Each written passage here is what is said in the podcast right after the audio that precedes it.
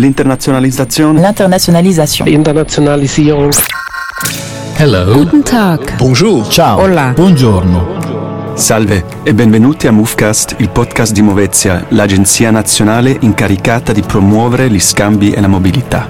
Dans ce 16e épisode, nous nous intéressons à l'internationalisation, qui est en fait un processus visant à intégrer une dimension internationale, interculturelle ou globale dans les objectifs des institutions de formation. Cela permet d'améliorer la qualité de l'enseignement et de la formation et de contribuer aux progrès sociétaux. L'internazionalizzazione solleva ovviamente molte domande indipendentemente dal livello di istruzione. Iniziamo con Frank Brückel. Franck Bruckel travaille à la Haute École pédagogique de Zurich et collabore actuellement pour un projet Erasmus, dans le cadre de la formation continue du corps enseignant et des directions d'école. À la question de notre collègue Yana, quels sont les grands avantages de l'internationalisation du système scolaire, Franck Bruckel donne la réponse suivante. Der größte Nutzen in der Internationalisierung des Schulsystems liegt meines Erachtens darin, dass wir zumindest mit den Partnerorganisationen, mit denen ich zusammenarbeite, immer wieder feststellen, dass wir die gleichen Herausforderungen im Bildungssystem haben. Derzeit Umgang mit Digitalität, digitaler Wandel, eine immer heterogene Schülerinnenschaft zum Beispiel. Also ähnliche Herausforderungen, aber zum Teil sehr unterschiedliche Strategien, wie wir diesen begegnen. Und da liegt eine große Chance in der Internationalisierung, weil wir wahrscheinlich auch über Lösungsansätze nachdenken, die wir alleine so gar nicht finden würden. Also der erste Ansatz ist der, dass man neugierig auf die Kolleginnen und Kollegen zugeht, miteinander in Austausch tritt, aber nicht die Erwartung hat, dass man eins zu eins was lernen kann. Der zweite Ansatz ist der, dass man mobil sein sollte. Den größten Nutzen sehe ich in der Internationalisierung darin, wenn wir die Gelegenheit haben, zu unseren Partnerinnen und Partnern zu fahren, aber sie auch bei uns einzuladen. Und meistens haben wir den größten Erfolg, wenn wir uns dann sogar ein drittes Mal treffen, dann kennen ungefähr beide die Realität des jeweils anderen und dann wird es richtig spannend. Eine nachhaltige und innovative Schulführung und Schulentwicklung ist nur möglich, wenn sie die internationale Dimension mit einbezieht. Würden Sie dieser Aussage zustimmen und wenn ja, inwiefern? Ich werde dieser Aussage auf jeden Fall zustimmen, weil ich auch glaube, so wie auch schon Ihre erste Frage war, dass die Schulsysteme zumindest, in der sogenannten westlichen Welt immer näher zusammenrücken. Da gibt es ja schon ganz viel Austausch, auch, auch schon allein auf bildungspolitischer Ebene. Es wird sehr eng darüber diskutiert, welchen, Voraus äh, welchen Herausforderungen wir künftig begegnen und wie wir die lösen können. Und insofern können wir uns der Internationalisierung gar nicht entziehen, ob wir das wollen oder nicht.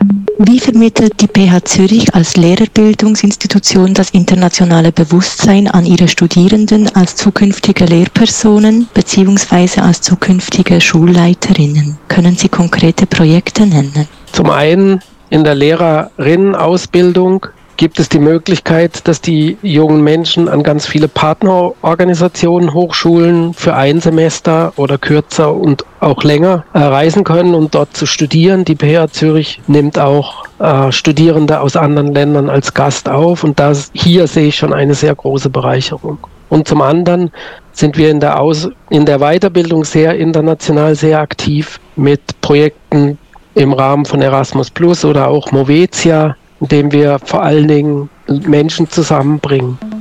Merci Yana et Franck Bruckel. Passons désormais au deuxième sujet de ce Movecast dédié à l'internationalisation. Per la prima volta, Movezia ha pubblicato un indice di internazionalizzazione basato su una classifica del tasso di mobilità delle università svizzere in collaborazione con l'Università di Losanna. Luca Saldiman, che ha condotto lo studio, risponde alle domande di Eloise. Innanzitutto ci spiega come è nato questo indice.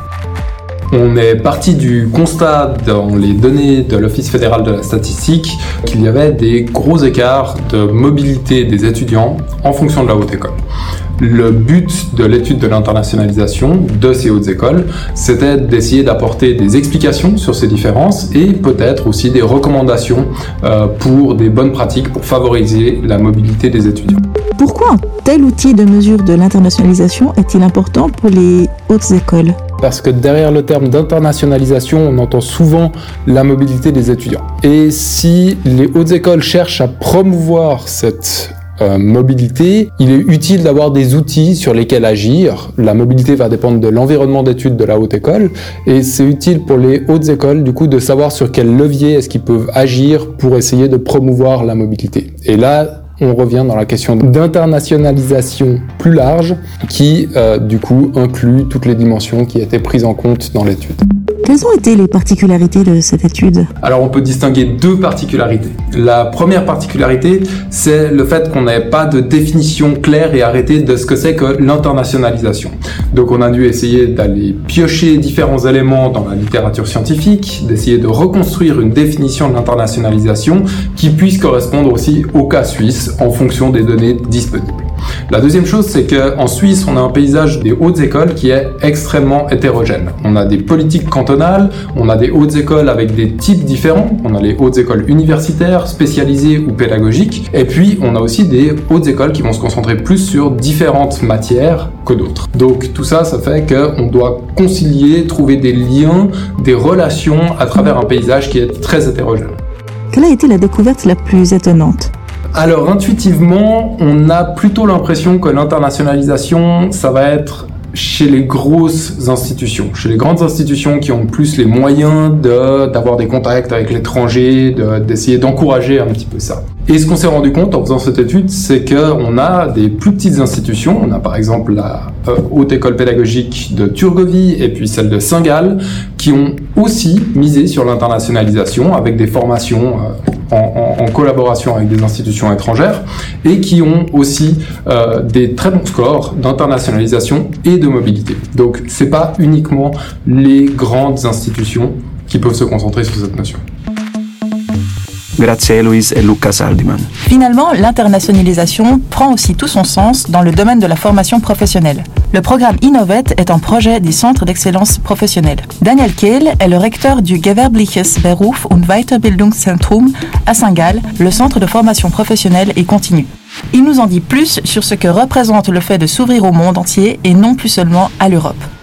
Öffnung des äh, über- oder intereuropäischen Raumes äh, für uns als Schulen ist natürlich der Reiz. Oder? Das, da gibt es so Trigger wie Australien, USA, Südamerika, das reizt ganz schnell, stellt die Schulen aber auch vor die Frage, macht das Sinn so weit weg, wenn man auch in der Nähe könnte? Und das ist immer so ein Abwägen, eine Güterabwägung auch, gerade im heutigen Zeitalter, wo Klimabewusstsein viel stärker äh, zum Tragen kommt. Das kann man aber lösen, diesen Konflikt, mit der Dauer des Austausches. Und wir haben sehr gute Beispiele von uns, von äh, Betrieben, wie zum Beispiel die Bühler AG, die entsendet ihre Lernenden. Früher war es ein Monat, jetzt sind es drei bis sechs Monate. Ziel wäre mindestens sechs Monate. Und dann ist die Distanz nicht mehr so ein Thema, äh, das äh, derart arg ins Gewicht fällt, wenn es um die Klimadiskussion und Debatte geht. Was wir auch feststellen, und da sind wir sehr aktiv im Bereich, äh, wir haben ein Projekt, das nennt sich Digital Second Life. Äh, da werden wir unsere ganze IT-Netzwerke, unsere ganze IT-Hardware versuchen wir gewinnbringend in einen zweiten Lebenszyklus zu bringen. Und wir haben mal gestartet mit Südafrika. Inzwischen haben wir über neun Länder, Schulen,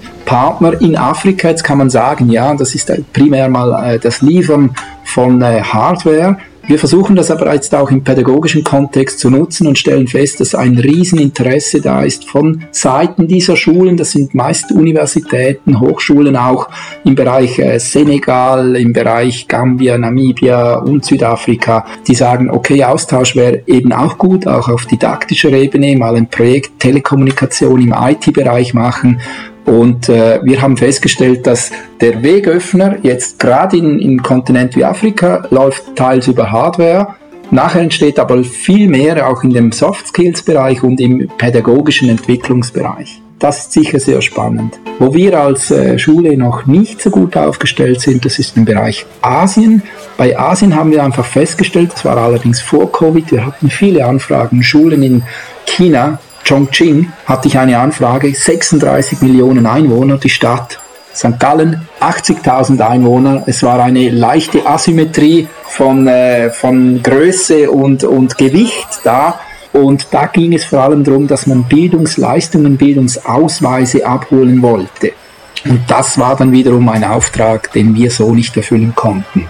Weil bei uns im dualen System natürlich mit dem, äh, ich kann nicht ein, äh, eine einjährige Ausbildung zum Koch oder zur Restaurationsfachfrau mit Abschluss anbieten, ohne dass ich Betrieb zur Seite habe. Da war es ein bisschen äh, schwieriger in Austausch zu kommen, was wir schon äh, versucht haben, aktiv ist so mit Amerika. In Amerika und das duale System habe ich gelernt persönlich äh, im Austausch mit verschiedenen Vertretern der US-Botschaft auch, ist extrem staat, staatenabhängig. Also in Pennsylvania ist es anders als im State New York, ist wieder anders als irgendwie im State Miami.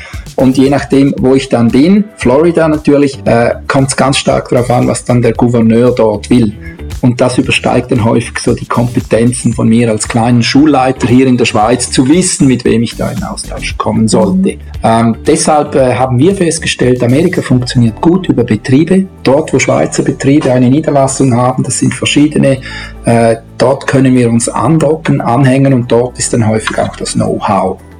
Das ist so ein bisschen, äh, wo wir die Aktivitäten sehen und wo das auch sehr gewollt wird, ist. Und was ich festgestellt habe, wenn man in Kontakt treten will im außereuropäischen Raum, dann ist wirklich ETF, die European Training Foundation, ein Ableger, ein Büro, ein, eine Administration von Brüssel, von der EU, die in Turin zu Hause ist, der Eingangs, die Eingangsporte, der Schlüssel. Äh, sie haben äh, ganz viele COVEs, Center of Vocational Excellences, die sie weltweit aufziehen.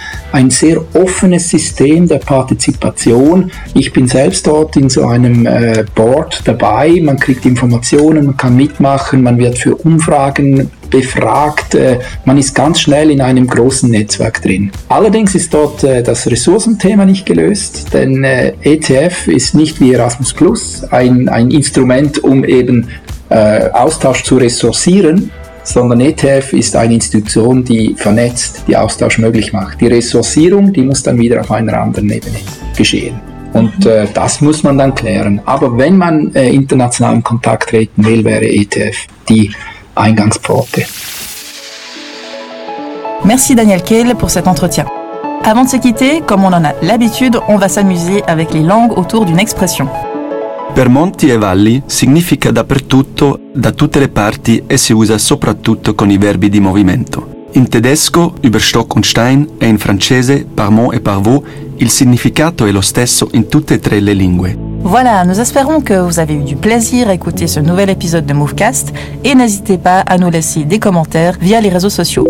Retrouvez par ailleurs tous les épisodes du Movecast sur notre site internet www.movetia.ch. À bientôt. Adios. Tschüss. Ciao.